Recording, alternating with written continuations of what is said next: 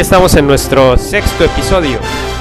Y somos Jesús Morales. Pedro Ajaz y Mario Padilla, porque Miguel Ángel no llegó. ¿Por qué no llegó Miguel Ángel? Pues Che, creo que lo Ángel. secuestraron extraterrestres y desapareció. A Pues ver, espero que le hagan cosas, a ver que le hagan cosas sexuales y anales Ah, sí, por no venir, ¿no? ¿Cómo ves, Pedro? Pues eh, sí, pues creo que fue más bien descuido, pero bueno, ya ahí veremos. Chamba, la chamba, quién sabe. Sí. Oigan, este, Sale. Bueno, pues hoy, hoy vamos a seguir hablando de, de Daredevil, pero antes, pero antes, Pero antes, ¿qué pasó? tenemos un pequeño subtema. Vamos a hablar, ¿qué les parece si hablamos de cómics independientes que estemos leyendo? Vamos a recomendar. Yo creo que lo vas a dejar para el final, pero pues de una vez. No, Bueno, no, no, de una vez, sale. de Una vez. Este, vamos a hablar de, de cómics independientes que nos gusten. Que, que estemos, más bien no tanto que nos gusten, sino que estemos leyendo ahorita. ¿no? Independientes, Algo que estemos leyendo ahorita. Fuera de las. Claro, sí, pues porque hemos la- hablado, la verdad es que puro Marvel y puro DC. Ajá, ajá, exactamente. Y este, entonces, pues va- vaya, también leemos eh, cómics que no son Marvel y DC, también nos gustan. Ey. Vamos a, a decir cuáles son, ¿no? ¿Tú cuál lees, Chucho, ahorita? Ahorita independiente así, pues no. No estoy recientemente leyendo alguno. He leído varios de Image, algunos cómics europeos, pero o de otras publicaciones. Pero así, el más reciente, el último tal vez que, que sí llegué a, seguir por un buen tiempo y a leer, eh, sería de alguno de Image. Eh, tienen varias, varias, varias, este, varios títulos ahorita pero me gusta más que nada por el dibujo y también la historia es interesante, la- el, el cómic de Invincible, que a grandes rasgos trata sobre un chavo, un adolescente, bueno, que empieza precisamente a cumplir años, a entrar en la adolescencia, y su papá le dice que va a pasar por varios cambios, pero que va, no solamente los que él cree, sino que va a empezar a desarrollar superpoderes además, porque resulta que su papá es superhéroe y viene de otra parte, de otro planeta, y eh, en sí es como si fuera casi casi el hijo de Superman, Órale. algo así. Pero se, el chiste es que se va complicando y complicando más y quien lo escribe, este Robert Kierman, es, es bueno, o sea, este va tejiendo la trama bastante bien a, a lo largo de los episodios, aparte de que lo hace divertido y bueno, es el universo de, de Image que envuelve muchos personajes muy extraños y ya ves que ahí el Vaya, este, qué extraños. Sí, sí, es, es- ahí también hay superiores, pero como que hacen un poco de, de mofa, pues, de Sí. parodia a los, a los otros superhéroes de DC y de Marvel. Y, pero a la, me- a la vez lo meten un poco más violento y como que con más trascendencia. O sea, es, es extraño el universo Image, la verdad. Tienes a Spawn, al Savage Dragon, que a veces aparece ahí también en Invincible. Y se hace un grupo, o sea, o sea se ve... Debemos decir, debemos Y decir varios. que Chucho era fan de Savage Dragon, ¿eh? Me gustaba, me Creo que era el único fan de, de Savage Dragon. Pues lo empecé a Eras tú y otro güey en Indiana, creo. en los noventas. Sí, el, el Eric Los Larsen le mandó cartas de amor y todo a Ah, Chucho por- porque era, era el único que leía su cómic. Y que lo esperaba ansiosamente después de todos los retrasos de tres meses para que saliera el número 4. No, para que llegara, pero eh, fíjate que es el único que siguió publicando. Ahorita de, de los que eh, comenzaron en Image, ya sabes, Jim Lee, Robert Lightfield, este, McFarlane, Larsen y todos Bueno, el ellos. célebre Rob Liefeld. Todo el célebre Eh, Rob sí. Liefeld, esa es otra historia. Esa, habría que dejarlo para otro Sí, episodio. hablar. todo, todo un episodio en fin, exactamente. Bueno, Eric Larsen es el único que sigue con su propio cómic. Sí. Es el único que sigue saliendo. Ya van más de, de más del número 200, no sé ¿Tendrá que ver exactamente. con que es el editor de je- en jefe de Image? Ahorita ya es, pero no, no, no. Antes no era él, estaba el otro, este. Jim Valentino. Jim Valentino, sí, Ajá. también. Ahorita creo que es reciente que ahorita ya está porque es el único que sigue publicando. A ver, dinos de Savage Dragon, Chucho, ¿de qué se trataba? Era una jalada también al principio. Me gustaba porque él venía, bueno, venía del Hombre Araña. Él dibujó mucho tiempo el Hombre Araña, me gustaba mucho su dibujo, era muy eh, vaciado. Aquella serie de los seis siniestros, ¿no? Esa es muy, Muy buena. buena, Esa la escribió buena. él para, Sí, para sí, cerrar su corrida ahí. Sí, me Esa me gustó, es excelente. O sea, Sí, me ya gustó se había hecho, aventado una previa, pero alguien más la escribió y esta se la avienta él completa. Ujú. La dibuja y la escribe. Está Me muy acuerdo buena. de ese splash page de El Hombre Araña aventándosele al Doctor Octopus Ajá. Y el Doctor Octopus agarrándolo con los con los tentáculos, pero así una exageración de tentáculos así enrollando sí, al por todos lados, así. arriba, abajo, Y eso así. y todo es toda la página el dibujo Ah, ese. sí, sí, Era muy, bueno. pues, era, eso es lo que me, me enganchó para seguir pues, su cómic. Sí. Y estaba interesante. O sea, era- en esa época era otra cosa, era un montón de mutantes, cosas extrañas. Me pareció interesante en esa época. Y ahorita sigue siendo una cosa extraña y rara, pero es divertido, más que nada es eso, es un cómic divertido. Tiene tenía yo me Bastante acuerdo violento, que lo pero poco que me prestaste Ajá. tenía algo de como que crítica social o algo así, ¿no? Era Savage como que- Dragon. ajá, no, no no hablaba de política y de Nah. No, hacía algo que, mofa. Nah. algo que sí me llamaba la atención a mí de Savage Dragon era que, y eso lo decía Larsen, porque leí unos cuantos números, este, que bueno, el tiempo de Savage Dragon era igual al tiempo real, es decir, si Ah, sí. pasaban 12 meses en la vida real, si había 12 números, efectivamente había pasado un año para Savage Dragon. Entonces, este, bueno, pues eso estaba interesante. eh, y él respetaba esa, esa regla, no sé si Mm. sigue siendo así. Creo que sí. no real, no es algo realmente esencial ni muy Trascendental, no, pero- pero bueno. No, pues, como un detalle que se me hizo llamativo cuando, Sí. cuando lo leí. leí. leí unos cuantos números nada más. Yo leí mucho de la corrida del principio, los primeros números, como hasta el 10 por ahí. Después ya le perdí la pista.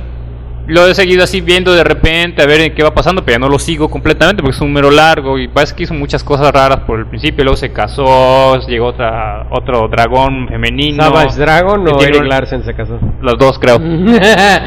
sí, Órale. de hecho, por ahí, bueno. y por ahí yo- tiene yo- una hija y ahorita ya también es superhéroe ella. yo Entonces Oh. lleva un poco más de, de este.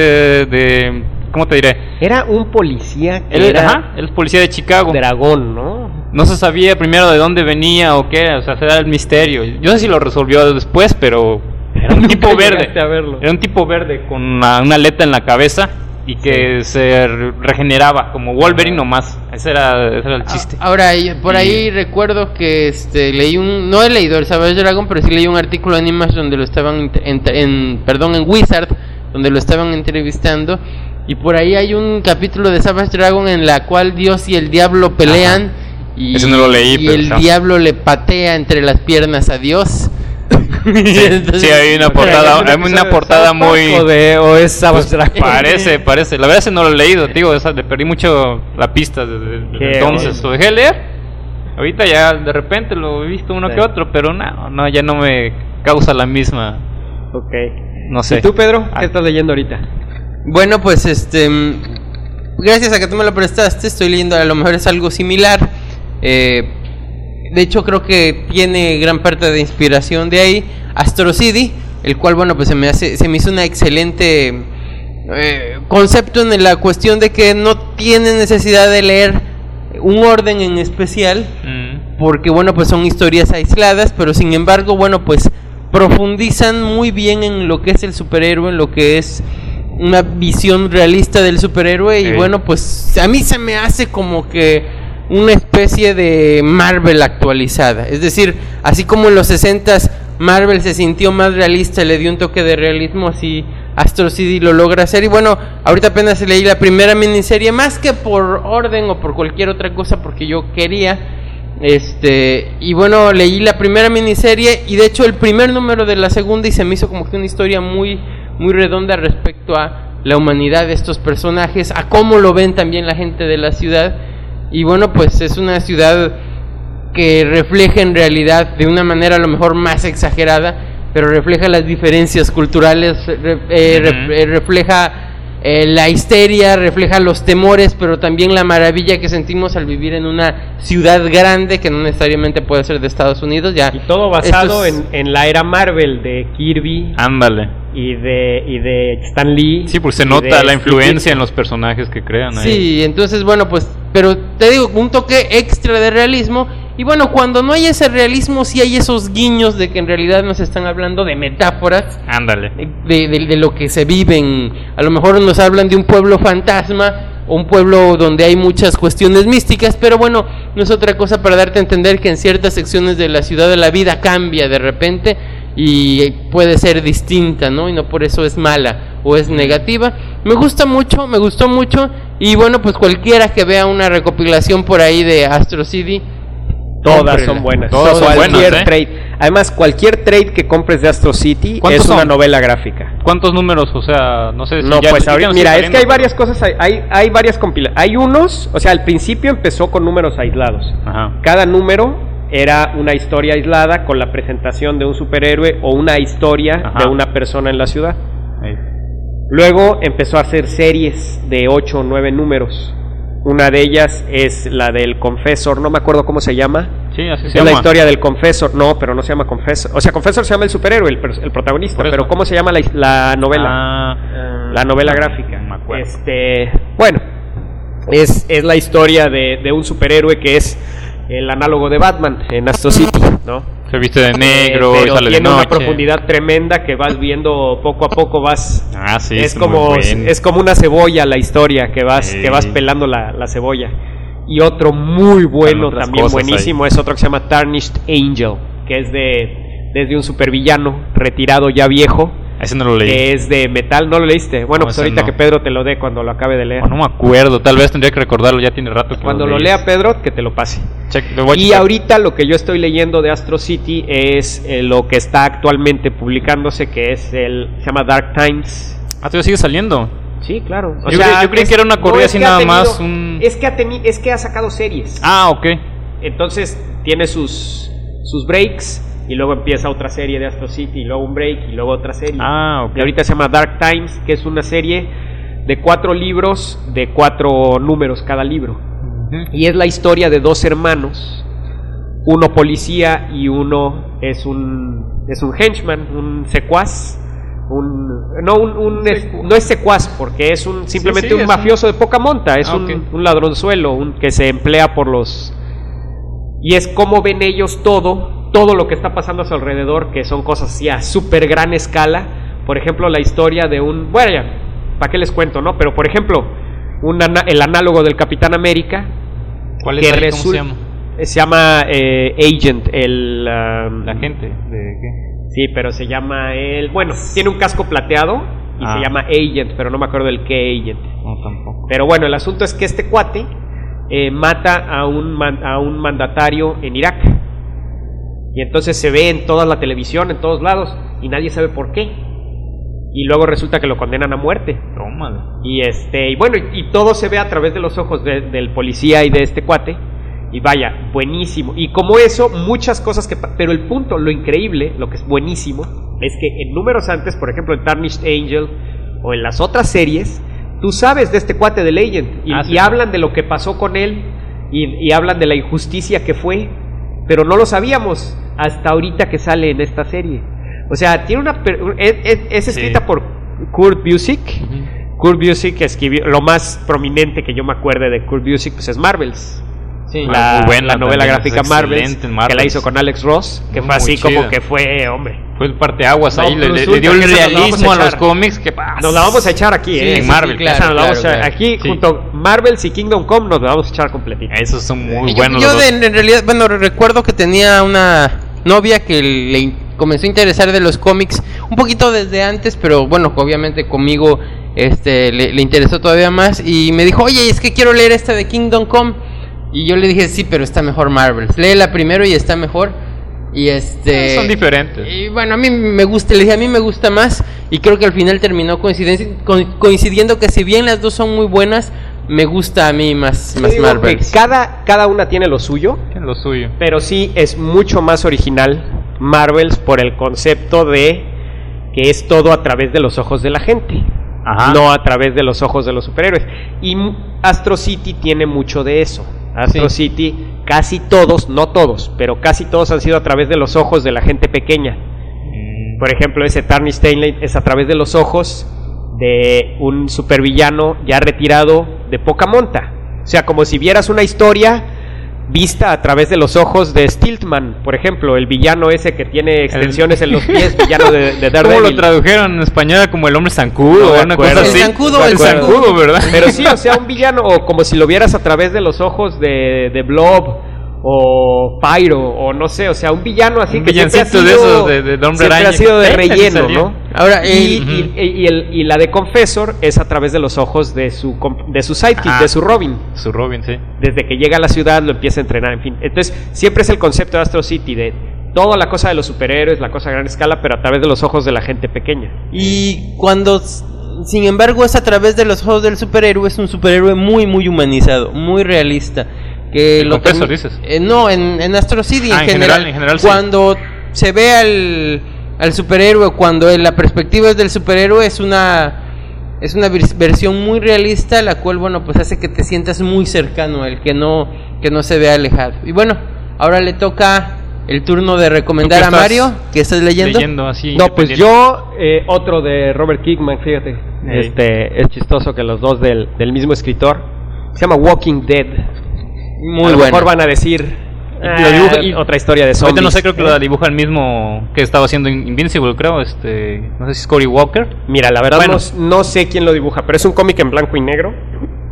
El dibujo Es muy es muy realista, muy sencillo. Ok, sí, ese No, pero sí es, sí es detallado, o sea, está, está padrísimo. el- a mí me gusta mucho el dibujo. No es, ya, te, ya te había yo comentado que yo no me fijo mucho en el dibujo, Ajá. más que cuando está muy chido o, O cuando cuando de saca plano de- me saca de la sí. historia.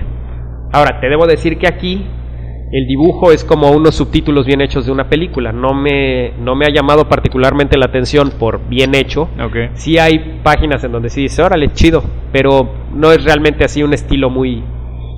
Muy Espectacular. exacto, Espectacular. ¿no? Pero, pero está Probablemente es el mismo. muy bien hecho y muy cinemático. Ahora, es una historia, no es una historia más de zombies. Porque de hecho el punto ni siquiera es por qué pasó la... Bueno, déjenme decirles que es, es, vaya, la clásica catástrofe de que el mundo se detuvo, este, porque todo el mundo se convirtió en zombies. Y es la historia de un grupo de sobrevivientes, todo visto a través de los ojos de un cuate que era sheriff. Es el protagonista. Era, era policía en un pueblo y de repente despierta y está igual que la de Resident Evil en un hospital. Él solo que estaba en coma porque le dieron un balazo y, y todo está. En eso empieza la serie, pero es una serie, no es una miniserie ni es.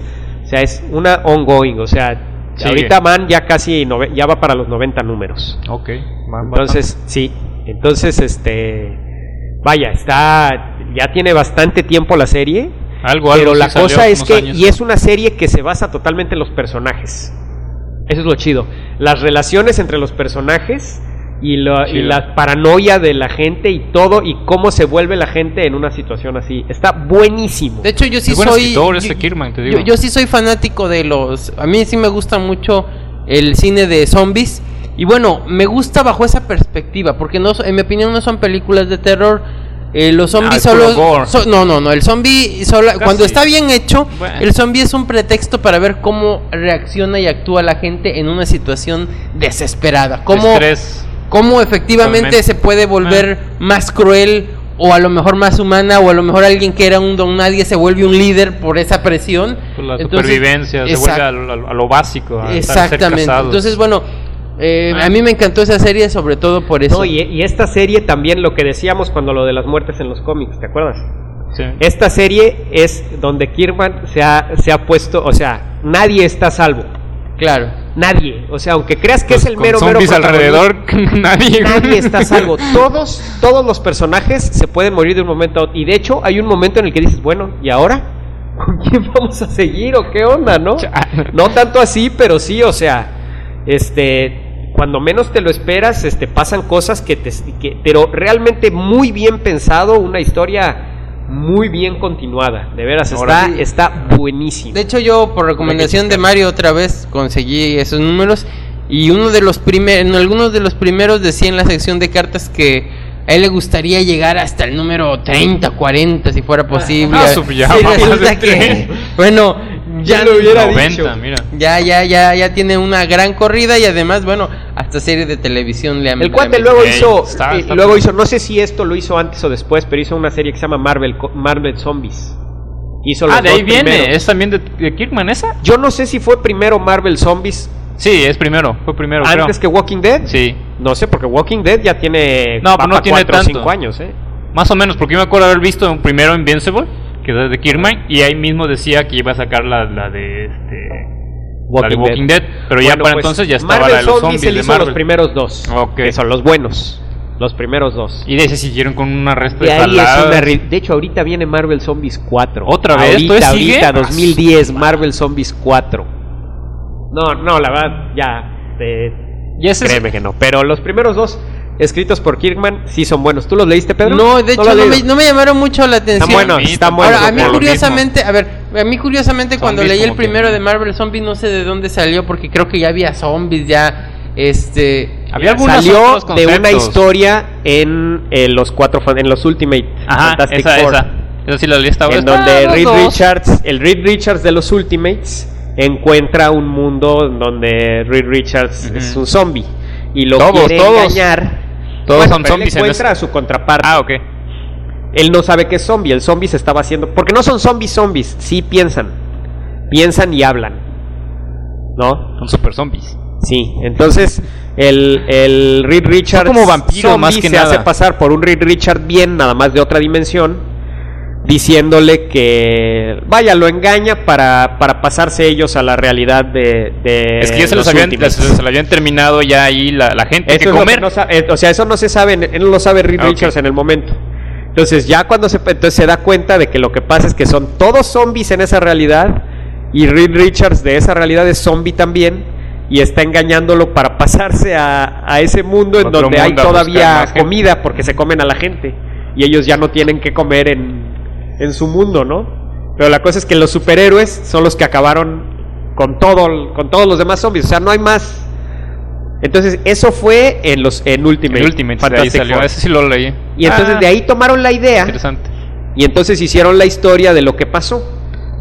De lo que pasó en ese en ese universo, vaya, en Ah, esa ok. versión del Esa es la de Marvel. los zombies. O sea, es parte en esa en ese universo. Pues fue un digamos que sí, sí, sí, o sea, fue el, Bueno, el crossover ahí. Pues yo cuando Ah, vi la, la primera recopilación aquí, de hecho no la compré porque vi el resumen y me pareció más, lo medio ojeé, nada más lo ojeé, a lo mejor lo califiqué eh, pues de una manera injustificada, lo, lo prejuzgué, pero me pareció más interesante la historia anterior que no sabían de dónde venían ni de... Me pareció más interesante la historia anterior que, oye, me hubiera no, gustado... pero leer las dos son la buenas. otra, las ¿no? dos son buenas. Las Los dos primeros números de Kirkman dices, pero ya después quién sabe qué. Los qué. Marvel Zombies 1 y Marvel Zombies 2 son los buenos. Especialmente el 1 es muy bueno. La manera en que termina es excelente. A mí me gustó muchísimo cómo se me hizo súper original cómo termina Marvel Zombies 1.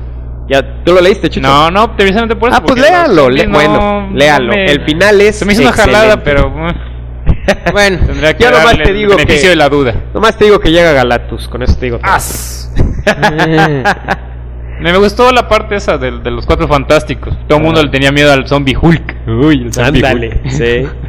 Sí, te digo, no son los zombies clásicos, son, son zombies que Sí, sí. piensan. Son como vampiros, casi, casi. Son casi como vampiros, ajá. Porque piensan, hablan y se dan cuenta de todo. No son Eh. así, descerebrados.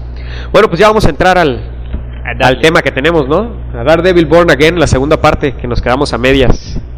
¿No? Dale, para finalizar. Este, vamos a echarnos la siguiente parte. ¿En qué nos quedamos, Pedro? Bueno, nos quedamos justamente en que Daredevil ya no tan solo había toca- tocado fondo, sino que ya comenzaba a levantarse, ya físicamente ya estaba restablecido y un poquito antes veíamos como Ben Urich, el cual ni siquiera sabía, quería saber de Daredevil, eh, se quita el yeso porque le habían roto la mano y no, no, no nada más se atreve a pensar en Matt Murdock, sino también dice su nombre en voz alta en una escena que a mí me sigue conmoviendo. Y pues con eso ya entramos a, bueno, como les decíamos, estábamos nosotros, nosotros estamos utilizando la edición mexicana de 1999, que fue en dos tomos. Eh, ahorita les vamos a decir exactamente qué números eh, de Daredevil corrió esta revista por si ustedes los quieren, los quieren localizar y los quieren leer si no los han leído. Este, para que ustedes sepan qué, qué números fue, ¿no? Pero bueno, aquí estamos entrando a la quinta parte de la historia. Habrá que mencionar, como la vez pasada, que este es un resumen completo de lo que es la obra. Este va a ser, vamos a, Lo decir a el final. O sea, spoilers si no lo han leído, vayan a leerlo otra vez el final, porque aquí va a ser ya o sea, Sí, sí, aquí hasta el final como lo, que se pasa. vamos a contar completa y vamos a analizarla a fondo. Así es como vamos a analizar toda la serie ¿no? en, en- en este podcast. Entonces, este, bueno, pues Ah, También decirles que si no les gusta la dinámica, di- háganoslo saber y la podemos cambiar. Así es. Entonces, este. eh, no, pues empezamos con Kingpin en su, en su junta de accionistas, que al parecer es una corporación lo que tiene Kingpin, una corporación legal, porque inclusive están hablando de, de que está subiendo el negocio y en fin, y mientras intercalado está Matt Murdock peleándole al saco en el, en el gimnasio. Y este. Y pues está King, básicamente Kingpin, pues ellos lo cuestionan sobre su obsesión con, con Murdoch. Y él simplemente expulsa al tipo que lo cuestionó y pide que le rompan las piernas. al mismo tiempo tenemos a, a, a Urik, que está en, en la estación de policía porque pues fue él, está explicando, le están tomando su declaración por, eh, por lo que sucedió, el que, lo que vimos el número pasado en donde él escuchó cómo mataron a Manolis. ¿no? Manolis, que era el policía que denunció a, a Murdoch, y, y él está ya diciéndoles por enésima vez que, que Kingpin lo hizo matar para callarlo, ¿no? Porque el tipo ya había decidido hablar. Y entonces publica en el, bu- en el Bugle, en el, en el diario este diario de. Spider-Man, que es el diario El Clarín, ¿verdad? Este, que policía estrangulado en la cama del hospital, Kingpin por dentro por Ben Urich. Y vemos los ojos de, de Murdoch, que lo está leyendo en el periódico con los dedos, ¿no? Y pues que está siendo protegido por un policía grandote que dice que no tiene nada que ver con ser protegido por Matt Murdock que quisiera saber dónde está Matt Murdock. Ahí y está ahí está recargado en una esquina, ¿no? Y está siguiendo escondido. Por... Y pues, seguimos a Uric y al policía que lo está cuidando. Ah, parte, y parte. llega la enfermera monstruosa del La tamaño de una locomotora a la casa de Uric. Y entonces le toca a la esposa, la engaña. Ya después vemos a Uric entrar a la casa. La enfermera ya está dentro, ya hizo algo con la esposa, todavía no sabemos qué. Le pega gachísimo a Uric. Agarra al policía grandote idiota, le da un soquetazo en la pared. Lo tira y entra Uric al baño y ve que su esposa está colgada con una corbata de la regadera y está a punto de morir. Se la baja.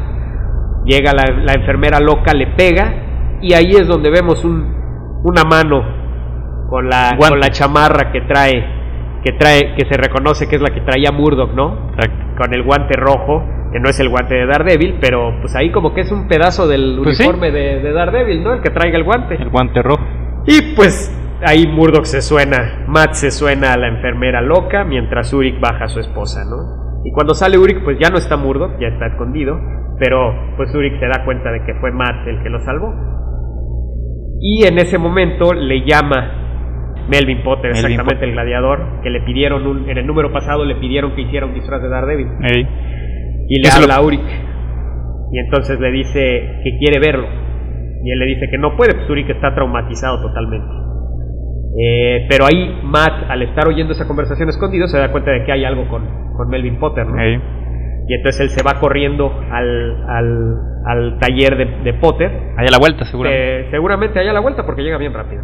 Pero, pero mientras vemos que Kingpin, oye, aquí como que Kingpin le falló lo de los empleados, ¿no? Porque ¿por qué él personalmente está viendo, al- está personalmente en el manicomio Kingpin escogiendo al loco que va a querer para personificar a Daredevil?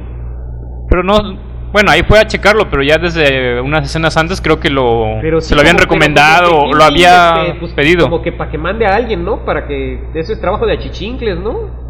O bueno, a lo mejor lo veía él como escoger su carro último modelo o algo así. Más o bueno. menos. ¿Quién Y sabe? pues mientras vemos a Karen, Karen Page, que está como que desintoxicándose de las drogas en casa de, en casa de Foggy. Eh, hay partes en donde se ve. Ah, es cierto, es importante esta parte, Chucho, gracias. Que este.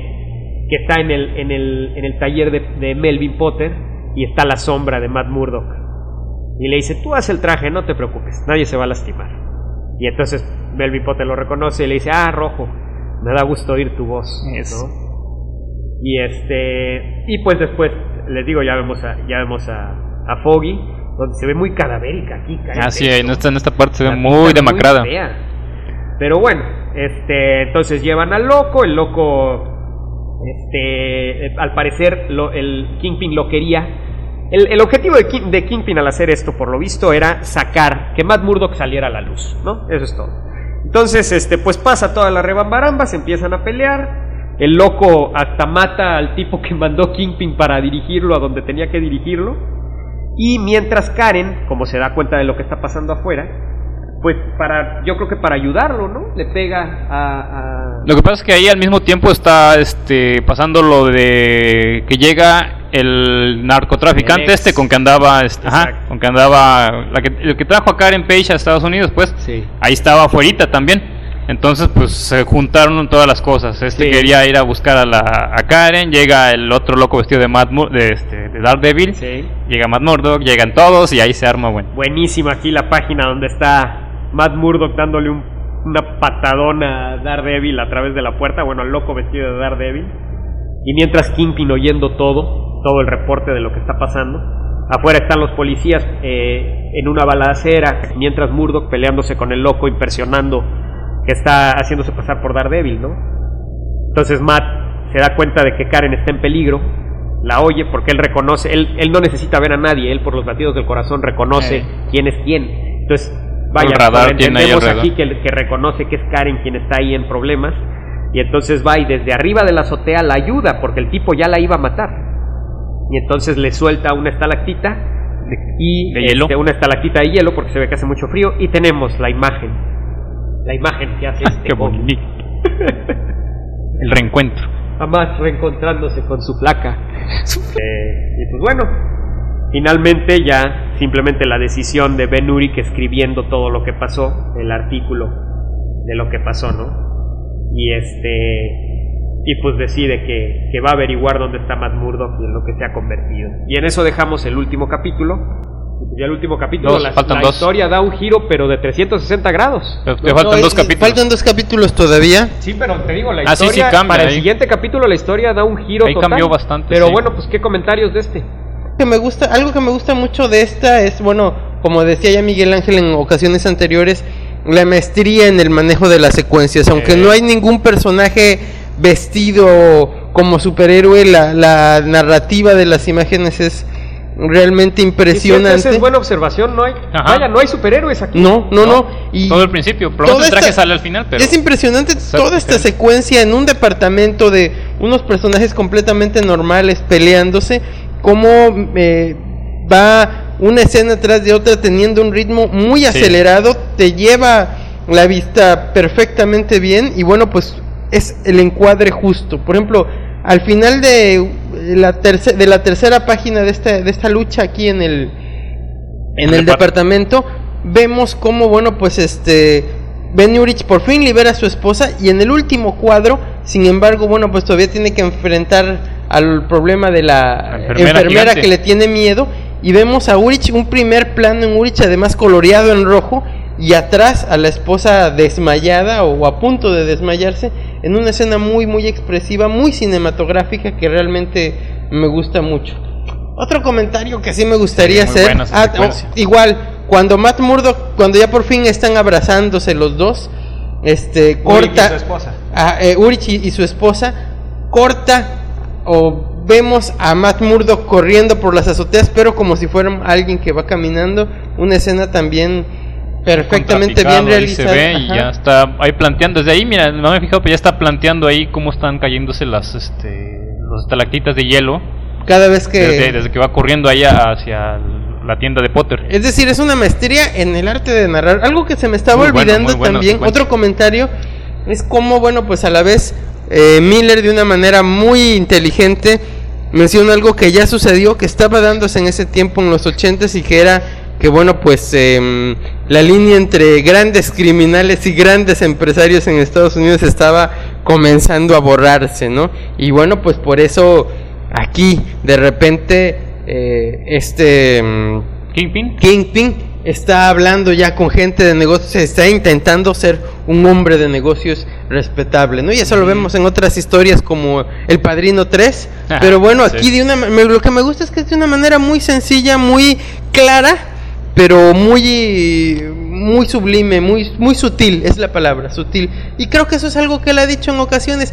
Yo no soy, a mí me gusta el comentario político, pero no en el en la cuestión de decir tal persona, sino yo nada más sugiero General. y la misma gente señala Ajá. quién es o señala por dónde va la liebre, ¿no? Y eso es algo que también me gusta mucho. Y para terminar, nada más decir que sí, efectivamente, este Karen Page está muy flaca, pero porque tiene que ver, no, tiene que ver con cómo se sienten las personas No, que pues sí, efectivamente, claro. Sí, pues ahorita está- efectivamente que está están de- desintoxicándose de la heroína, porque bueno, eh, es, creo que le- le- lo había mencionado en ocasiones anteriores que es un eh, sentimiento, es un malestar físico tremendo. Sí, No Pedro puedes cuando, comer, cuando salió te realmente vuelves, de la, de etcétera, la ¿no? rehabilitación, realmente se veía verdaderamente demacrado, ¿verdad, Pedro? Cadavérico. Veías- no, sí, al parecer era, era- re- realmente pasó unos días terribles allá adentro, ¿verdad, Pedro? Entonces, bueno, simplemente... Dice que se una- encerró en su sótano por 30 días y le dijo a su mayordomo que no habría. No, pero sí, sí es. Sí, sí.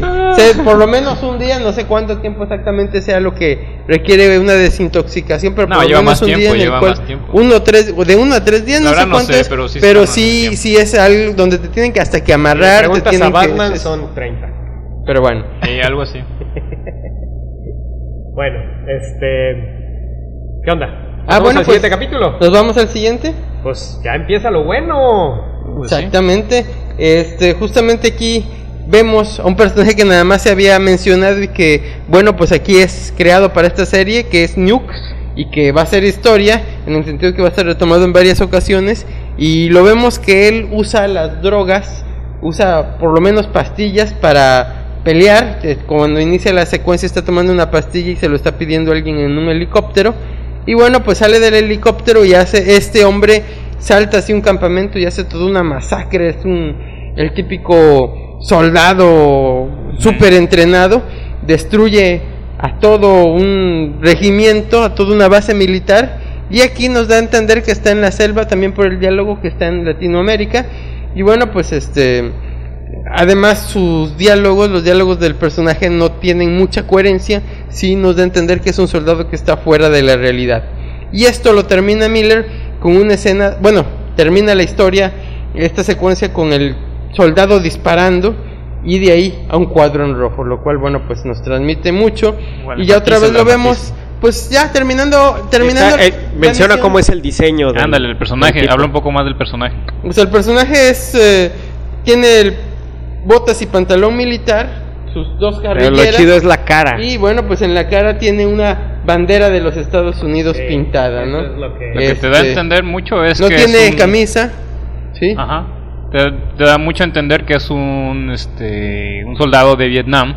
Por los diálogos que habla también de que dejaron ahí a sus muchachos y. O sea, Yo está lo entiendo por la mucho guerra de Vietnam. como que es otro intento de Capitán América.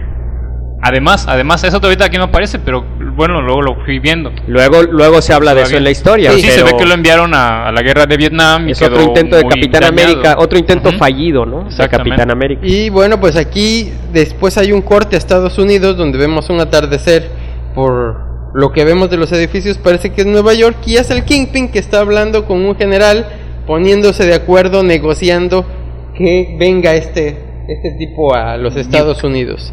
Sí. Y bueno, pues de ahí pasamos a la etapa de desintoxicación justamente de Karen Page, donde ya está su parte más fuerte. Ella está pues muy alterada y bueno, pues em, está hasta mordiendo, eh, está eh, en... Sí, hay, una, está hay una... está- hay una... Este, eh, están haciendo cositas. hay una, no, hay una No, todavía no, pues, en la cual es toda una página en la cual, bueno, pues están abrazando Matt Murdock y Karen Page, es toda la página. Están preparándose para y hacer sin cositas. embargo, bueno, pues este, ella en vez de darle un beso o algo así, está todavía mordiendo ella. el brazo de él y bueno, pues eh, nos da nos da a entender que es un momento Que es el mordeloncita la muchacha. O sea, hay, hay mordeloncitas. Bueno. Hay unas que no son mordeloncitas. Está Este, sufriendo. no, exactamente. Que más bien por el rostro de ella es como que está realmente sufriendo. que es una cuestión de este malestar físico eh, que ya que no lo puede controlar y bueno pues ahí se ven los pensamientos de ella y lo que más nos conmueve es que a pesar de que O el otro lado es que es mordeloncita. lo que más nos conmueve es que a pesar de que ella eh, eh, ella fue la culpable de que le pasara todo esto a Matt ahí menciona que él ya le dijo que la perdonó y que y que bueno pues para él lo más importante es ella Cabe mencionar, cabe mencionar que si Daredevil tuviera hermanas, amigas, etcétera, dije, no te metas con esa. Pla, porque esa nomás te quiere agarrar de pla. Y porque, digo, vaya, sucede, ¿no? Entonces, bueno, lo bueno es que Matt no tiene amigas ni hermanas ni nada de eso Por que eso le le va como le va, ni modo. Sí, pues su mamá pues es monja, entonces pues y tampoco no creo ayuda que mucho. de No la eso con ella, hasta entonces, entonces. pues bueno, exacto, la acaba de conocer prácticamente a su mamá, entonces, entonces pues no. bueno, porque si no la mamá también le diría, "Ay, esa porra." Pero bueno, continúa Pedro. Bueno, pues eh, están en, la, en las siguientes páginas están platicando eh, acerca de cómo ayudar a su amigo tanto Ben Urich como eh, Foggy Nelson. Y bueno, pues este pasamos a que también está eh, su, la exnovia de Daredevil, eh, Colin, creo que se llama. sí, Colin, Nicole, está tomando fotos, está dedicando a tomar fotos además y, y le está gustando mucho, según lo está haciendo muy bien, ¿no? Eh, cortamos otra vez ahora a, a Nuke, ya se había mencionado antes que este personaje traerlo a los Estados Unidos iba a ser muy difícil o que era algo muy peligroso. Y sí, efectivamente lo vemos en una clara alusión a los veteranos de Vietnam donde de repente eh, solo porque no le van a traer una pastilla azul a la a- la aeromoza de un vuelo le está tomando la mano de una manera muy violenta y la está lastimando, ¿no? Entonces el militar lo tiene que calmar. Es que además es súper patriota, pero así extremo enfermizo. Sí, en, en ese sentido, bueno, pues es una, en mi opinión es como igualarlo a los a, la- a todas las personas que llegaron de Vietnam que llegaron Ajá. mal, no sí. emocionalmente mal. Pero te digo, aparte de eso, aparte de eso, es muy patriota. O sea, nada que no sea de, de los Estados Unidos le, le- le checa. O sea, Exactamente. nada, Entonces, bueno. Pues este. em, entonces, bueno, continúa. También ahora resulta que Kingpin tiene problemas por la cuestión de que la mm, enfermera esta la detuvieron, por, obviamente. Y bueno, pues ahora esta venganza sobre Daredevil está generando problemas a él también. Y bueno, pues eh, ya vemos que Matt se está rasurando. Mientras que Asumimos que es después de hacer cositas. Ajá, Karen Page está dormida, eh, abrazando el, el- el- El en su departamento, en un departamento muy pobre, pero abrazando Ahí no a Matt el Murdock. fetiche de Karen Page, Pero sabe qué sí. hicieron la noche anterior, porque el, el disfraz de Daredevil está en la cama, ella lo está abrazando. Yo creo que por ahí hubo una petición, ay, póntelo, póntelo, no, o algo así. Súbete no closet y no de ahí sé. el salto el. Bueno, en entonces, este. eh, resulta que, bueno, pues ahora vemos estos problemas que les va a generar a, a, mm, Wilson Fisk. Ahora sí que esperamos que vamos a verlo eh, eh, tras las rejas y que él se va a meter en un grave problema. Y bueno, pues eh, está acompañando la exnovia de Daredevil, está acompañando a Ben Urich tomando fotos. Ya y lo bueno, pues, contrataron del Clarín, Ajá. trabajo. Mm, Y bueno, pues entonces este están entrevistando entre los policías y el y Ben Urich a este a esta enfermera y resulta que de buenas a primeras un policía sale de control, se sale de control que ya estaba apagado y resulta que mata a esta enfermera es lo primero que hace y de ahí hiere a su compañero y justo cuando le va a dar el tiro de gracia a su compañero eh, Matt- eh, Ben Urich desvía la bala. En todo este tiempo sigue tomando fotos este Colin, ella no hace nada por defenderse y entonces se nota que le cuesta trabajo en esta secuencia que me gusta mucho, pero eh, Ben Urich con la desesperación logra eh, darle una golpiza al, al policía este vendido y bueno pues en ese sentido logra salvar su vida, ¿sí? Y bueno pues pasamos a que justamente está en la torre de Wilson Fisk ya muy conocida este por una toma desde fuera está Nuke ahí y está hablando Kingpin y bueno pues usando la bandera americana lo está convenciendo, le está dando argumentos muy falaces, muy simples, pero él se los está Utilizando. Está sus- ganando ahí.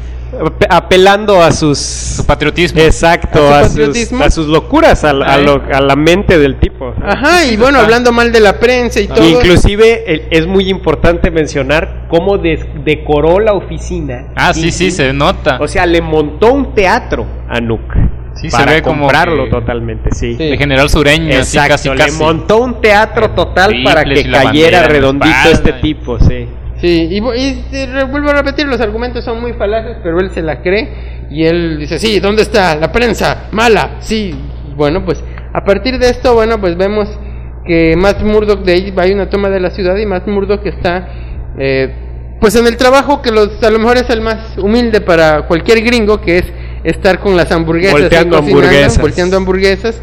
Pero bueno, Curiosamente, ya antes este lugar en la historia había aparecido, era donde iba Ben Yurich a comer porque era la comida tan mala Ajá. que nadie iba a comer y por eso él ahí platicaba con sus informantes y ahora resulta que está llena porque está cocinando porque Matt, están muy buenas las hamburguesas está ¿no? muy buenas las hamburguesas y que se supone que él tiene como que el sentido para darles el toque exacto donde están. Una cosa que no entiendo ahí es cómo es que le dieron el trabajo si él es ciego. O sea, y o sea, pero ¿Qué nadie tienes en contra de los discapacitados No. Chucho Pues, Bueno, eh, ahora- Mira, está, es que no puede estar frente a una estufa si es ciego. O sea, Ahora, se supone que a- tiene una, una identidad secreta y nadie sabe. O sea, Daredevil puede cocinar No, lo que pero quiera, yo lo que, yo lo que sobreentiendo aquí es esto. Yo lo que sobreentiendo aquí es esto. Él, y esto ya ha pasado varias veces con Matt Murdock. Él, cuando deja de ser Matt Murdock, cuando deja de identificarse como Matt Murdock, el abogado ciego, Ajá. él también oculta que es ciego. Exactamente. Ah, ok. sí. Entonces, en este caso, él está actuando, si tú te fijas, a partir de que, de que pasa lo de la explosión de su casa y todo lo demás, nunca volvemos a ver a Matt utilizando un bastón. De hecho, Ni en todo este cierto. nunca ha traído lentes. Exacto. Aunque Porque bueno, él se- deja, o sea, para él es un acto el ser ciego. Sí, él, él- exactamente. Él O no sea, es él ciego. andar con los realmente, lentes, el bastón y pero- todo eso, él está actuando. Entonces aquí él deja de actuar y entonces y, pa- y él no es él no tiene ni un ni un gramo de discapacitado, entonces no necesita parecer ciego. Entonces nadie se da cuenta que es ciego. Punto. Nadie se da cuenta, o sea, él está volteando hamburguesas, él pide la chamba, lo que sea. Ya después en cómics posteriores, eso no pasaba en esta época, pero ya en cómics más actuales ya le ponen los ojos blancos a, a Ajá, o le es lo que ponen los, lo la mirada para arriba, pero aquí no. En esta época eso no era, entonces él se hace pasar por, Porque ve por- normal. porque no tiene ningún tipo de discapacidad. sí. Bueno, sí, entonces va. sa- sale de, la- de su trabajo y lo más Dejaremos. interesante es que él se siente bien, él se siente contento, en paz. Lo, después de mucho tiempo lo vemos con una expresión en paz en un acercamiento, pero em, después pasamos muy rápidamente a, a Wilson Fisk, el cual di- está esperando ya que Nuke ataque.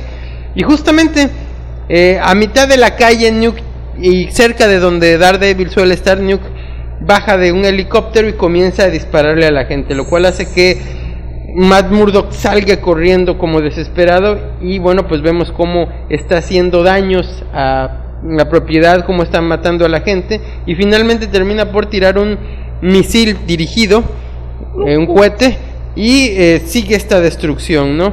Cuando llega, resulta que justo donde está viviendo otra vez es destruido, por lo que se, por, por la No, persona- pero, pero está- ah, sí, cierto. ¿Por la, qué? La, la persona por la que ahora por lo que se preocupa es por encontrar bien a Karen Page, está Ah, no, lastimada. pero, pero digo, lo, lo chistoso es que, o sea, ¿otra vez? Otra vez, ¿dónde está? Eh, ¿Y cómo sabían que estaba Oye, ahí? por favor. Bueno, em, aquí de alguna manera, este, lo que manda, lo que lo que hizo Kingpin y de hecho creo que se menciona, si o no por lo menos se da a entender es que lo manda a la zona como que más pobre, la que sabe que pero es que el afán de todos estos ataques de Kingpin era lograr que saliera a la luz Matt Murdock. Ajá. Porque en todos estos ataques, Matt Murdock ha estado siempre ayudando, pero siempre nunca se deja ver.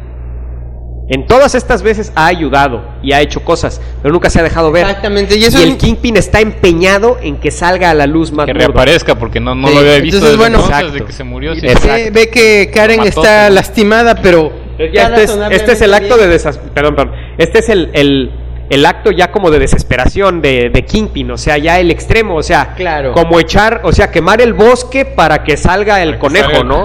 Sí, Sí, o sea. sí, muy bien mencionado. Y bueno, pues entonces, este, toma el traje de Daredevil que lo tiene eh, Karen. En las manos. Creo que por eso también esa era la finalidad de que lo estuviera abrazando mientras dormía.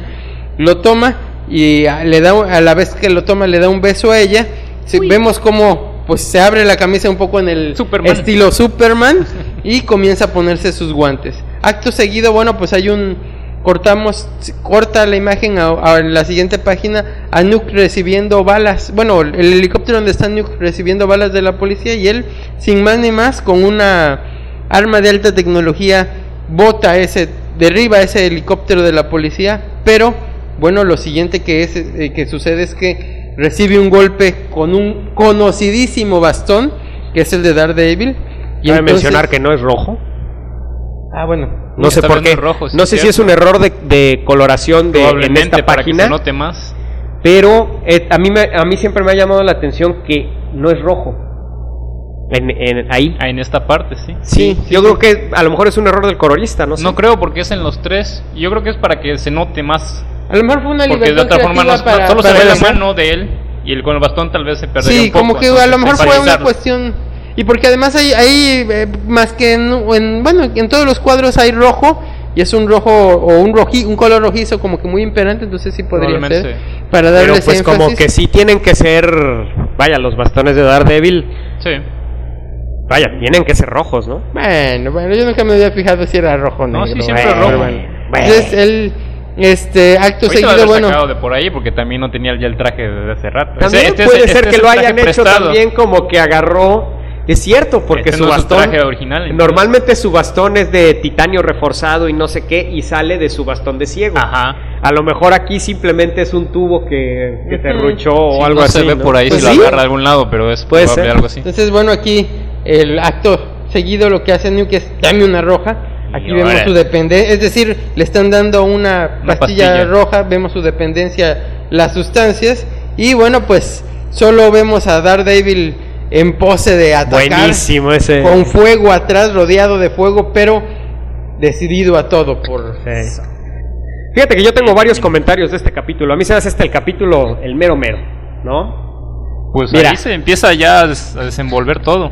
Sí, definitivamente. Mira, prim- el, primer, el primer comentario que tengo de este capítulo es que a mí siempre me ha parecido que acá.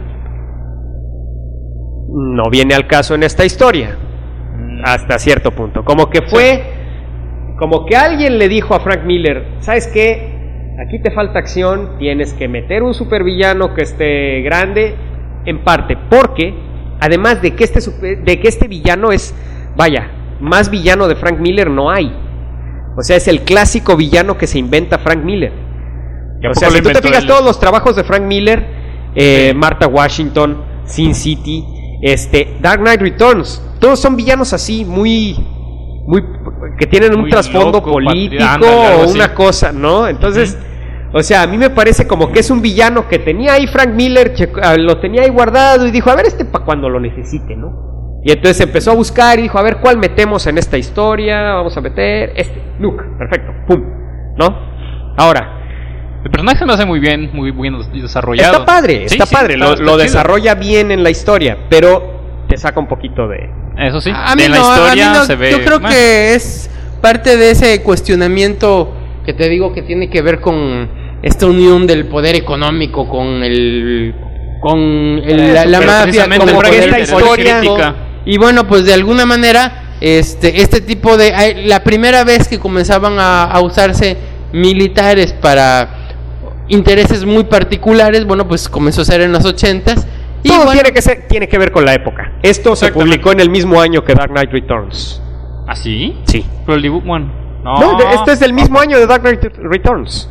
Entonces, y si tú te fijas, los dos tienen ese... Vaya, este, este cómic se había salvado de ese trasfondo político. Es del mismo año, Chucho. ¿Sí? Sí. ¿El 80 y cacho? 85. Mira. Entonces, este, vaya, tiene, bueno, pero bueno, ese era uno de los comentarios. El otro comentario es que se me hace muy chido como este hace ver que Daredevil no es omnipotente. Ah, o desde sea, hace rato pasa la situación. mostrando. Bueno, pero no, en- o sea, es que en muchos, yo no sé si esto, se- eh, esto lo he visto muchas veces, pero es la primera vez que lo vi aquí, ¿Qué cosa? que el héroe no está para rescatar a sus Amigos. a, a sus compañeros, así a sus personajes de soporte. Y los personajes de soporte solos tienen que defenderse. Para mí, este cómic fue la primera vez que lo vi. Eso sí se nota Ahorita bastante. se ha hecho 20 mil veces, pero yo en este cómic es la primera vez que lo vi.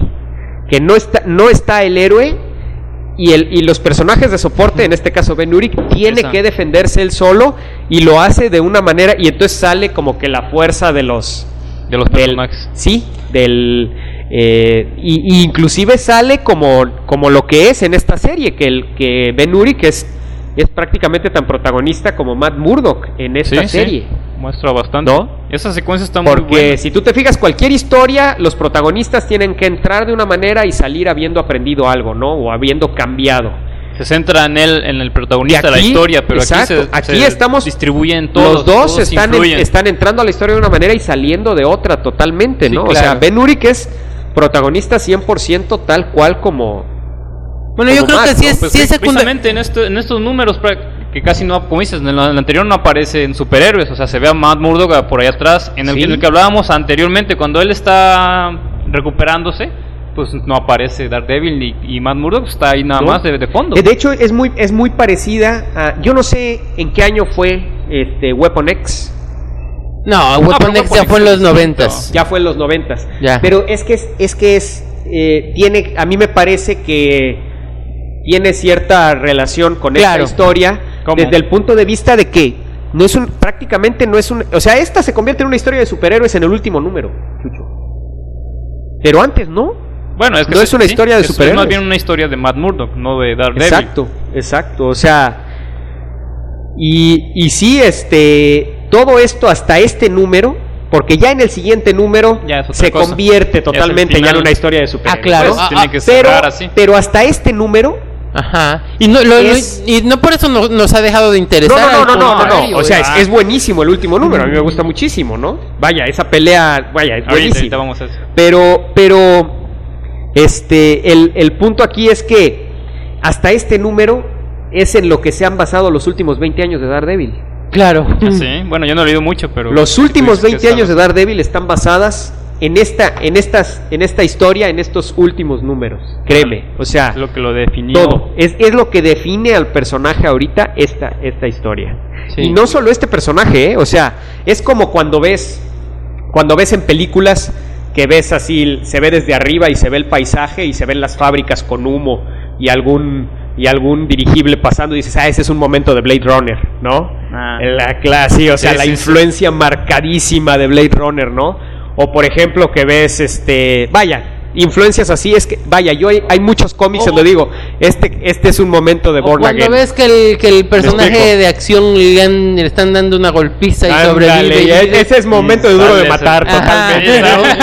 Sí, exacto, Sí, o sea, es, sí, sí, o sea, las películas que definieron y que de ahí muchas películas han muchas retomado esas cosas, ¿no? y Ajá. Eh, bueno, igual. pues igualito, ¿cuántos cómics piensas, no? Es- ese es momento de Born Again, totalmente, Sí. ¿no? ¿Ves? Hasta este número, porque ya después, vaya, se empieza, pues, vaya, se empieza la rebambaramba, muy buena la, la, la acción y todo, pero hasta este punto es donde es, es la historia tan, tan original y, y, y haciendo, creando tantos, tantas eh, ideas nuevas, ¿no? Sí, porque por ejemplo, ¿cuántas veces hemos visto que alguien con buenas o malas intenciones se mete en el traje de Daredevil? Sí. Y aquí fue la Muchas. primera vez donde sucedió eso, ¿no? Entonces, bueno. No, no, este- y eso, y eso de que, de, vaya, lo que comentaba de que, de que los personajes de soporte toman la iniciativa y hacen algo, vaya, simplemente ve la última película de Batman. Ah, sí. Sí, ¿No? sí. Basado, Sí, sí. sí, sí. O sea, Batman no es omnipotente, es más, esa historia de Batman tiene mucho de esto, Claro. Sí, mucho. sí, es cierto. Si tú te fijas, la, la estructura, todo, mucho tiene de esto. Mucho Sí. hay de eso. Bueno, Jim Gordon vamos ahora con Vamos el a pasar a la último. rebambaramba, Chucho. Exactamente. Y decimos que aquí le, le tocó el más fácil de, o el más interesante de escribir aquí a amigo. Pues bueno, donde se quedó el anterior es a la hora de los cocolazos precisamente. Este, está Nuke que pide su, su pastilla para acelerarse y lanzarse, alguna anfetamina o algo así. Clásico tinaco, esos demás. Yo no sé Ah, para qué los ponen si siempre los tiran. Pues ha de estar por todos lados o los revuelven a construir, pero sí, es una de esas torres de agua. En eso abre el, el- el- el episodio. Un disparo de algún misil directamente hacia una torre de agua que se está cayendo y, y Daredevil está brincando de ahí. Y luego viene una... Le siguen disparando desde el helicóptero y viene una escena muy, muy, muy chida, esas acrobáticas, donde se ve cómo va brincando de- y todos los pasos que da. Eso es muy bueno como para animarla, estaría. Eh, y ya brinca Nuke, ya lo iban a sacar, ya estaba, habían abortado la misión, pero el tipo se, se obsesiona y se lanza, se lanza del helicóptero a darle directamente a Daredevil. Y bueno, el título de este capítulo es Armagedón, lo cual, Armageddon. bueno, para, para la batalla final, precisamente. Y vemos varias escenas así donde se está, se está enfrentando directamente a, Nuke. Eh, Daredevil empieza a golpearlo y, se ve muy interesante el diálogo que tiene.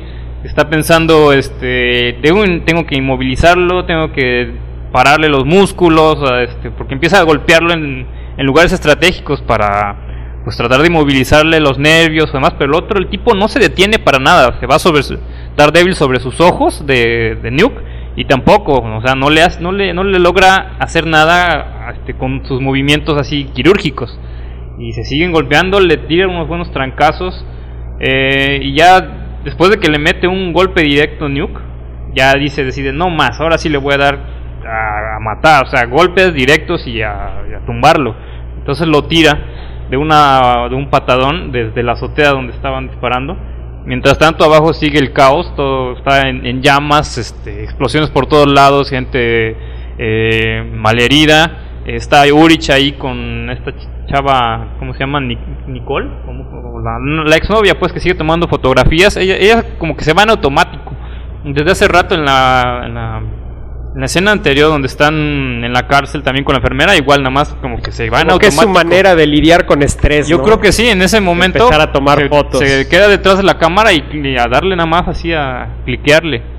Y pues bueno, yo creo que por eso le dieron el trabajo de alguna manera. Entonces New cae todavía no se no se no le pasa nada, cae eh, en unos alambres, se electrocuta, luego cae sobre un una patrulla y sigue disparando misiles el tipo, o sea, está imparable aparte. Es un, es- y, y- y lo chido es dar, o sea, al Nuke lo ponen prácticamente como un Terminator, ¿no? Sí, Pero Daredevil lo ponen como, como Rocky, algo así. ¿no? O sea, persistente, persistente, persistente, ¿no? sí, sí, es- él sigue esquivando y dándoles, y, pero pues va y, y se lanza y le cae encima todavía es- esquivando todo. Logra quitar ahí la- el rifle para desarmarlo y que no haya más destrucción. Y a- con todo y fuego sale, se levanta Nuke del- de la patrulla esta y se le va encima. Ahí le da un. agarra el rifle que traía. Este Daredevil trae el rifle de Nuke y se lo destruye en la cabeza. Le rompe la, la culata del, del rifle. Y mientras tanto, de arriba le siguen disparando el otro helicóptero que estaba donde venían. Empieza. Es una destrucción total. Todo esto es un caos dentro de, de Hell's Kitchen. Es el infierno, No, precisamente. y ahí va, ahí va el momento bien importante. Es un momento bien importante ese, porque Ah, sí. definitivamente ahí Matt Murdock decide, él, porque pues hasta ahorita nunca hemos visto a, a Matt matar a nadie. Este es el primer cómic en donde vemos cómo mata a alguien. Precisamente ahí. El piloto del helicóptero lo mató, pero es que no había de otra. Sí, como está disparando y disparando a, a todo mundo, dice ya no más, dice Daredevil. Sí, de hecho. Pido y- perdón, y, pero pide perdón y le lanza un misil y, Y- tira el helicóptero. Y bueno, eh, acaba de herir justamente a su exnovia y Ah, a Ben sí, Y a Ben pega. Urich, sí, o sea, ya pasa, o sea, no, él no encuentra, y vaya, y es la decisión lógica, ¿no? Claro. Definitivamente es una decisión lógica, algún- él De alguna forma. es lo único que había que detenerlo. Punto. que tenerlo, el otro está causando muchos estragos ahí, destruyendo todo y matando gente, entonces pues tiene que pararlo. Y te digo, esto es, fíjate cómo, cómo toman, de lo que estábamos hablando hace rato, Pedro, de Infinite Crisis, de la Mujer Maravilla, ¿no? ¿De qué? La única manera en que, en que la Mujer Maravilla pudo detener a Maxwell. Lord de controlar a Superman fue romperle el cuello. Ella vio que no había otra manera de detenerlo. O sea, y ella tomó la decisión y luego dice, no, yo tomé la decisión, sí, maté a una persona y luego voy a asumir las consecuencias, En pero no había otra manera. Y es, es, la crisis, es una decisión igual a la que está tomando aquí Daredevil. ¿no? Pues sí, sí, tiene que pararlo para evitar más muertes precisamente y es una decisión es- de segundos. Y a mí me parece ot- otra de las cosas novedosas de esta de esta, Sí, sí, es de esta impresionante, historia, la porque verdad. son o sea, son cosas así sutiles, pero sí son cosas nuevas que, que trae esta historia a la, a, la, a la cosa de los superhéroes, Sí, ¿no? para esa época pues cambia lo que es el personaje. en sí, o sea, lo- Definitivamente, lo, lo- sí. Lo, lo tiene que cambiar una decisión de, ese, de esa magnitud en ese momento. o sea, Sí. Es algo que lo marca prácticamente. Y además, más que nada, es la decisión lógica en ese momento. Cualquiera en el lugar de él tomaría esa decisión. Claro. Pues si no le quedó de otra más que tirar el helicóptero. Y en medio de todo ese caos que está cayendo, eh, aparecen de la nada, dice. Y, se, y vemos a Ulch que voltea. Y en ese momento, así como exactamente de la nada, aparece el Capitán América. Levantando a una de los heridos. No, pues a la, a la chava. A la sí, a la fotógrafa. chava, la fotógrafa. Y comandando, dice, dice, un soldado con una voz que podría ordenar a un dios. Y, se- y vemos a Thor después, que está con el martillo provocando la lluvia y apagando todos los incendios que había. Y en ese, en esa No, y, y el diálogo es genial porque dice, bueno, un soldado con una voz que, que podría mandarle un dios. Y así lo hace. así ¿Por es. qué? Pues está- está le está mandando a Thor, ¿no? Es Precisamente. genial, ¿no? Sí, sí, llegan los Vengadores. En eso aprovecha Matt, este, Daredevil para, para irse sobre Nuke. Y está a punto de ahorcarlo ahí. Este, bueno, lo está interrogando. y Está preguntando por Kingpin. Y está en eso cuando llega Iron Man. Llega Iron. Man con el, con el traje plateado con rojo, que se lo Ajá. usó muy poco tiempo, ¿no? Sí. Es el que usó cuando eran los actos de venganza, ¿no? Yo creo que es más o menos esta época eso. Un poquito época. antes, un poquito antes. Fíjate que Bueno, an- ahorita mencionar es, por ejemplo, esto también. Esto a mí me parece que es como toda la historia ha sido tan diferente y tan y además Matt Murdock siempre como es como que ha estado en su pequeño bolsillo del universo Marvel relativamente aislado. Esto es como decir, ok, bueno, está pasando una catástrofe terrible, estamos Sí. destruyendo media ciudad. En un universo en donde todos los superhéroes viven en la misma ciudad, en Nueva York. Ah, eso sí. Luego no se ven Pues por como ningún que a lado. fuerza se tenían que dar cuenta, ¿no? Eso Entonces, se me hizo bueno, muy bueno. Ok, lo- o sea, los recono- lo reconoce de cierta manera, como decir, bueno, sí seguimos en el universo Marvel, ¿eh? Aquí están. Ahí están, aunque sean un pedacito Exactamente, aunque van a aparecer un pedacito, aquí están. No, y además, están. viendo Está ese muy contra, bueno, a mí me encanta el contraste porque, bueno, pues este, había sido algo muy realista y de repente ahora que llegan, realmente sientes la presencia de estos personajes por todo lo que pueden hacer. De hecho, hay una, cuando le, le dice que, que deje a Nuke Iron Man y, y le apunta con su mano, que es un rayo repulsor. Casi la- Precisamente. Por la manera en que te, te lo describe Ben Yurich, se supone aquí que es el punto de vista de, de todos. Bueno, pues este te menciona que tiene fuerza ahí adentro. Y bueno, pues entonces es más increíble ver un superhéroe, es más asombroso, es más impactante ver un superhéroe. Como bueno, pues ha sucedido en algunas historias como en Marvel, donde es impresionante de repente después de varias páginas ver a un superhéroe porque has estado lidiando solo con personas normales. Ándale, Ándale, es lo que te viene a- ¿no? a romper. de- cuando es cosa cósmica o cuando es cosa de calle. ¿no? Exacto, te ves aquí la- las escenas normales o cosas que, que- que ves no a diario, pero pues bueno, algo así como dices, a nivel de calle, y de repente llegan estos de arriba, de la nada, y vienen a, a cambiar todo y a salvar. Y es que Daredevil siempre es a nivel de calle. Siempre Sí, sus por lo broncas, regular. todo es a nivel de calle. Como, vaya, ahorita pues está corriendo la, el evento este que se llama Shadowland. Que, pues bueno, es un, es un evento que está corriendo alrededor de... El, el protagonista es Daredevil. Ok.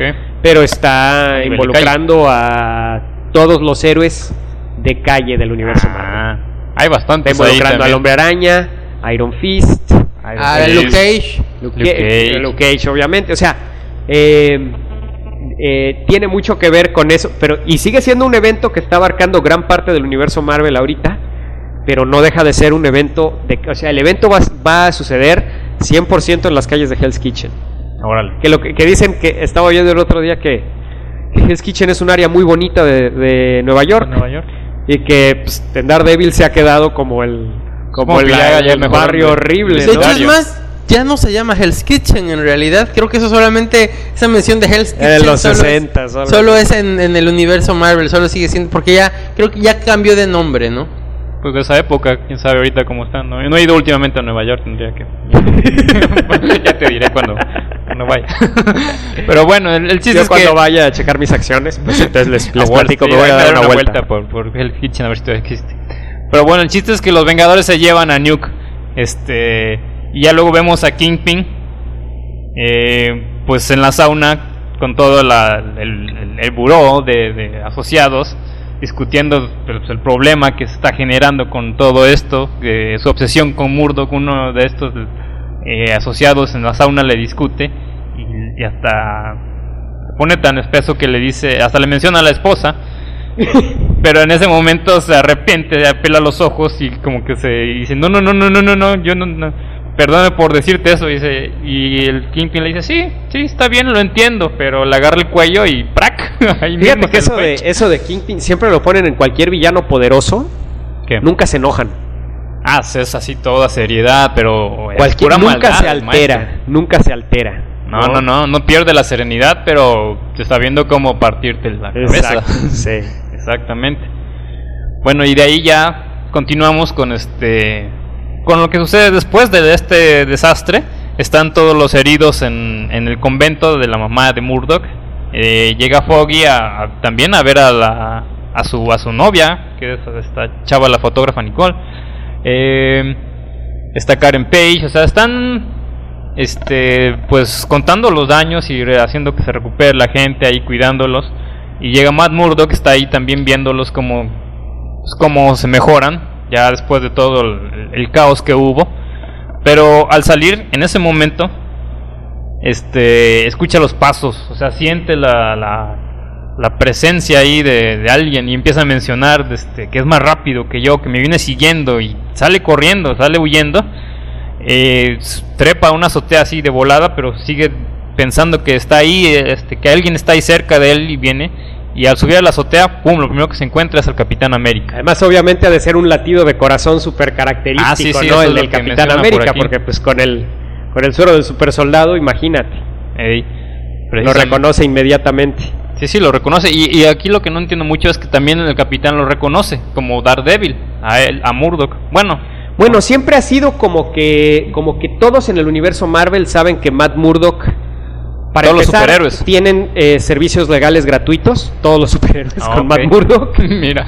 y además, este, todos saben que es. Daredevil, ¿verdad? Descuento a la banda de superhéroes. sí. Eh, está bien.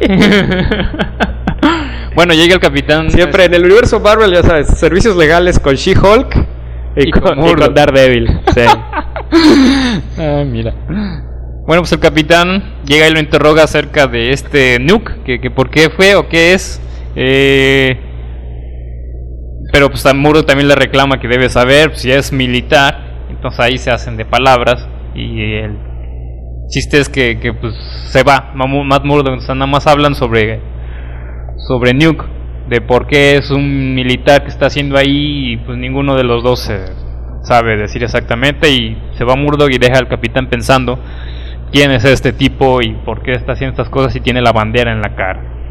Eh, entonces vemos pues la historia sale en el, en el clarín todo lo que sucedió aquí todo el problema este entonces empieza a escalar más este este problema porque ya incluso este el Kingpin eh, habla con el ejército ya habíamos visto esto antes en, en otro número lo Ya está hablando esto con ya un es general. epílogo que Ya sé, sí, prácticamente no tiene es el nada que epílogo, ver ya no se con- ve gran cosa. Todo al final, eh, sí, el- la- la- lo fuerte fue a- lo que acaba de pasar. Aquí ya solamente vemos al Capitán Aquí América. fíjate que aquí hay un cuadro de esos así que como que como que, totalmente solo en un cómic.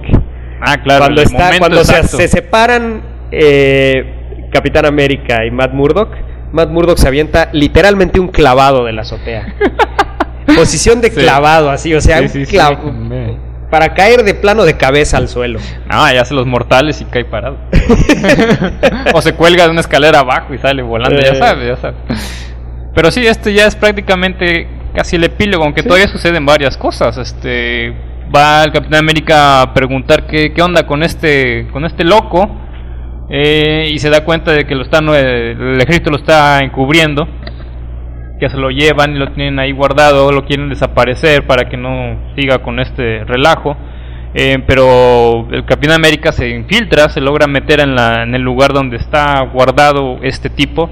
Este, bueno, ve, ve, se da cuenta al infiltrarse en una computadora dentro de este complejo militar en el que está preguntándole al, al, al general este sobre, eh, se da cuenta de que este Nuke es un super soldado también. Y mientras todo esto sucede, Nuke escapa.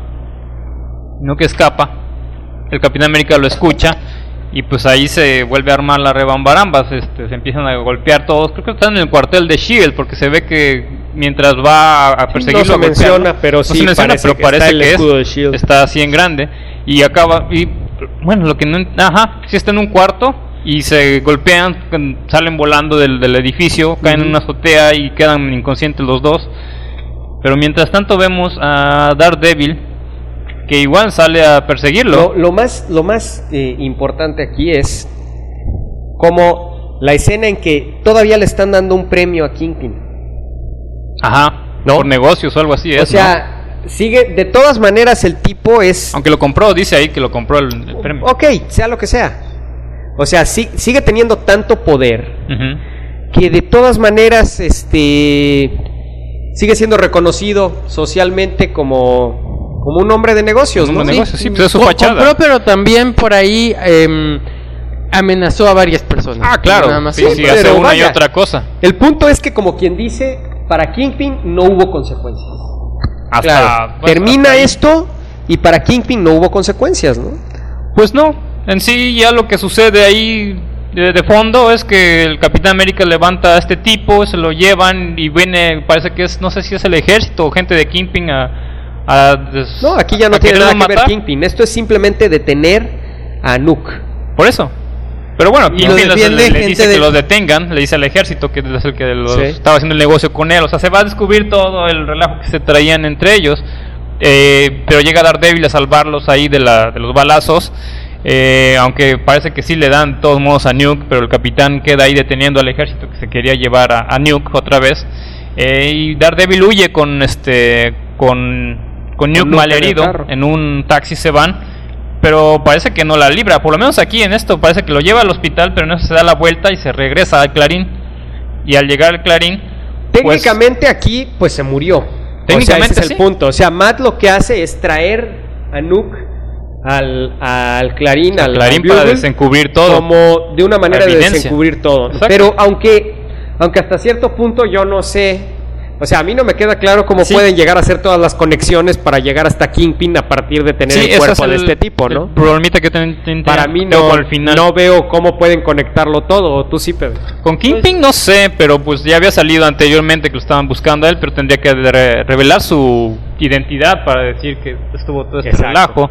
Por lo menos se ve que él es el culpable de Porque el todo esto. objetivo sería en todo caso conectar no solo con el ejército, sino conectar con Kingpin el ataque, ¿no? Bueno, pues el, vemos que poco después efectivamente hay una hay todo un escándalo en el cual bueno sí tiene que caer el general que hizo tratos con Kingpin. Y bueno pues eh, él se ve en serios problemas o bueno en problemas a secas porque bueno por lo menos alguien que ya había invertido alguien que ya había sobornado pues ya lo perdió pierde parte de su anillo de protección y bueno pues sobre todo está molesto por eso porque no logró lo que él quería, es decir, hacer trizas a Matt Murdock y lo vemos como en otra, otras muchas escenas haciendo ejercicio y bueno, pues este Sí, ya planeando hacer el algo, final. ¿no? Ey, sí, sigue enojado, sigue con el rencor hacia Matt Murdock. Pero bueno, eso yo creo que esto ya viene a cambiar algo porque ya sabe cuál es su identidad y podría seguirlo molestando de alguna manera, aunque este este contraataque de Daredevil para descubrirlo ahí, pues así. Como quien dice, Pero- le dio un golpecito en la armadura. sí, sí, no le perforó o ni sea, le hizo una gran cosa, la verdad. No, o sea, le, le volvió una cachetada. Simplemente, exacto, eso es todo, ¿no? Y vaya, pues Matt se quedó prácticamente como. Porque se, se sigue quedando sin, sin, sin Ah, sí, su sin licencia nada. de abogado. Queda. Este, pero se Pero queda ya está con- feliz, ya está con. Está la novia, contento con porque pues, ya ¿eh? tiene ya tiene un culito. Entonces, este este, pero bueno, ¿no? Sí, ya al final ya se ve mucho más recuperada. Y esta y esta chava es la Está que Karen por por Al final, y ya 15, ese es el 20 final. años siguió siendo la novia de, de Matt Murdock, ¿no? Entre, un, entre con salidas y entradas, ¿Sí? pero siguió siendo la chava de Matt Murdock hasta que Tan, tan, tan. también se la echó el amigo Bullseye, ¿verdad? Sí. Tan, chao. Esa qué historia es, ese es otro ya Esa más es adelante, la corrida ¿no? de También. Kevin Smith. Ah, una, una fueron corrida. Ocho, ocho números. Ocho Esa fue precisamente donde sale, cuando se enfrenta con el Amterio y el bebé y todo eso. Mm. Gracias por decir. eh, Sí, así es, Chicho. Este, Sí. Pero no estoy diciendo más de lo que... No, no, pero no, ya con eso lo arruinaste. Ya no. Di- Dijiste exactamente lo justo para Ni me arruinarlo. acuerdo, la verdad. Mm. Olvida lo vamos que a dije. ponerle un tut a esa parte. Exactamente. Ok, no dije Sí, nada. mejor vamos a hacer eso y ya. vamos a poner un tut. O un silencio nada más. Exacto. Bueno. Bueno, pues nuestro rating. Calificación final, yo sí le doy un, pues por lo menos un, es que ya haberlo leído en esta época también cambia un poco las cosas, pero es un, no, eso no le quita el mérito, es una eh, historia muy buena. Tal vez De le una a cinco estrellas, ¿cuánto le das? Ah, de una a 5. Ah, yo le daría 4. Probablemente le hubiera dado 5 en aquella época si lo hubiera leído en ese entonces. Pero se me hace muy buena de todas formas. Es este muy clásico, muy característico de Frank Miller. El dibujo es muy bueno. Las secuencias son geniales. O sea, el, final, después de todo el desastre, este el final como que no me convence Como gran que cosa. el final te faltó distrae mucho poco, de sí. lo que pasó en la historia. O sea, Exactamente. Por querer amarrar tanto el- la, la subhistoria de Nook, Sí. te saca ya por completo de toda la historia y todo el drama que sucedió antes entre Ben Urich, entre Matt Murdock, entre, en fin.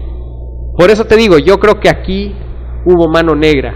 Se ve, se ve un poco forzado el final, dijo- la verdad. Que le dijo, aquí necesitas, necesitas meterme algo de acción, necesitas meterme un supervillano Y aquí, terminarlo, pero porque quiero Sí. que esto termine con un bang, ¿no? Pero queda en el aire además, o sea, Kingpin queda igual, Matt Murdock queda para pendiente, no sé qué continuará después de esto, la verdad digo, no, no leo mucho Daredevil, pero no sé qué pasó exactamente después de no, esto. él, recu- él recupera su, su licencia. O sea, el status quo vuelve Regresa a estar a, como a lo estaba. normal, aunque ya conoce su identidad, Ka- Karen. Page se convierte en, en locutora, tiene su show en las noches.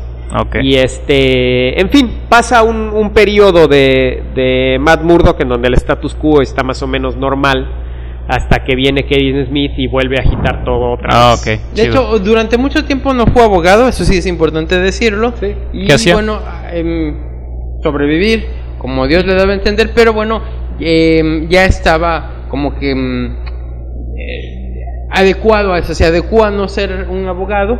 Y bueno, pues de alguna manera es una, es, es una buena. De hecho, tuvo una etapa medio irregular el título de Daredevil, porque además no, te- no tuvo durante unos 10, 12 números el primer año no tuvo escritores fijos, Fijos, ok. pero bueno, pues Ann Nocenti hizo un buen trabajo. ¿Tú leíste cuando después. cambió de traje y todo No, eso? negro, que creían que estaba extraño. muerto y que no sé qué, que fue no, otra. No, pero no era muy bueno. Fíjate que nadie, yo hasta ahorita no, no he logrado encontrar a nadie que me platique qué pasó en esa época cuando se puso el traje negro con... Con rojo, Eh, no, con negro, es- con es- esa, esa rayitas, época, armadura, esa época sabe qué. comenzó bien con un escritor que se llamaba D.G. Chichester. De hecho, hizo, él fue el que hizo la caída del Kingpin, donde es como que el Daredevil por fin logra tumbar a, a Ah. Kingpin. La historia está buena, es Sería buena como a la secas, continuación de algo esto. así. Es, es una historia buena a secas, solo buena. Pero después de eso comenzó el rollo este de los noventas de Grim and Gritty, ¿no? Ajá, Grim Todo and Gritty oscuro, y de todo. cambiar todo de onda la muerte de a los Superman, personajes, reinventarlos. en Sí, y ahí fue donde pues no, no le dio al, al- de hecho, digo, digo, era un escritor regular, no era un escritor excelente, era un escritor regular y no le dio el, el talento, aunque lo que ma- había más interesante era el dibujo, un dibujante que ya no me acuerdo, pero era, era más o menos original. Este, ahorita no recuerdo el nombre de ese dibujante. ¿Y tu rating, Pedro? Ah, el ¿Cuánto rating de esta. Eh, de Born Again, un poco para compensar lo de Chucho, de 5 estrellas serían 6. Me encanta. Este, y bueno, a mí en lo, en lo personal, tal vez a diferencia de ti, ahí sí tenemos una diferencia. A mí sí me gusta como de una manera a lo mejor sutil, o, pero profunda. Bueno, pues habla de su tiempo, eh, Frank Miller, cómo, bueno, pues contrasta esto. Y que acabe de mencionar que por lo menos a mí me encantó, eh, me sorprendió y me encantó la manera en que escribe eh, Miller al Capitán América. De hecho, me quedé como que con las ganas de por lo menos leer una miniserie o algo de, de Miller, en el Capitán. Capitán América. Claro, obviamente estoy hablando del Miller de hace 10, Eh, 15 años. Sí, si lo no escribiera del ahorita, actual. ya no, a lo mejor no diría verlo, la verdad. I am the damn Captain America, como dijo, como dijo Batman en All Star Batman. Ese no es Batman, Ay. de veras. No, Frank Miller, de veras, ahorita yo no sé qué le pasa, ¿eh? No sé qué le pasa. Si ustedes leen es- esa historia, que además ese All Star Batman ha estado plagado de retrasos. Pare- Yo creo que de- lo que deberían de hacer, Ah, no, no. lo que deberían de hacer es, es agarrar a Frank Miller y agarrar a Jim Lee y ponerles un grillete en la rodilla y, y encadenarlos ¿Para al? Mira, escritorio me- para que acaben esa Eh, historia. Es, es mejor que dejen Ya, que la acaben a la goma. Oye, pero, pero es que ese no es Batman, ese es un loco, o sea, está más loco que Frank Castle, o sea, es, es un loco psicópata ese Batman. Entonces, si ahorita Frank Miller agarrara al Capitán América, yo no sé cómo sería el Capitán América, ¿eh? pero, estoy- pero es que esa frase es, es clásica, que le dice a Robin, I'm the damn Batman. Oye, qué onda. Ya se le subió. Pero eh. bueno, Pero no. a mi rating. A ver, ¿cuánto le das tú? Ah, entre los dos, un sólido 4.5 estrellas. Ah, bueno, sí. Bien sólido. Sí, no, sí. no, no, la verdad No, para no, mí es buena. si hay si hay una serie, por eso por eso eh, pensé que, que fuera nuestra primera serie porque a mí es una serie que me gusta muchísimo. Es de mis series preferidas y es de la época que más me impresionaban los cómics y que más me, me caían de novedad las cosas, porque ahorita ya para que algo me caiga de novedad, uh, Es lo que zumba. te decía precisamente. Si lo hubiera leído en ese entonces, probablemente le hubiera dado más calificación. Exacto, Pero ahorita, entonces- bueno, se me hizo de todos modos muy buena. Bueno. Pero bueno, pues eso es todo por hoy. Y pues somos Jesús Morales. Pedro Haas. y Mario Padilla y muchas gracias por escuchar.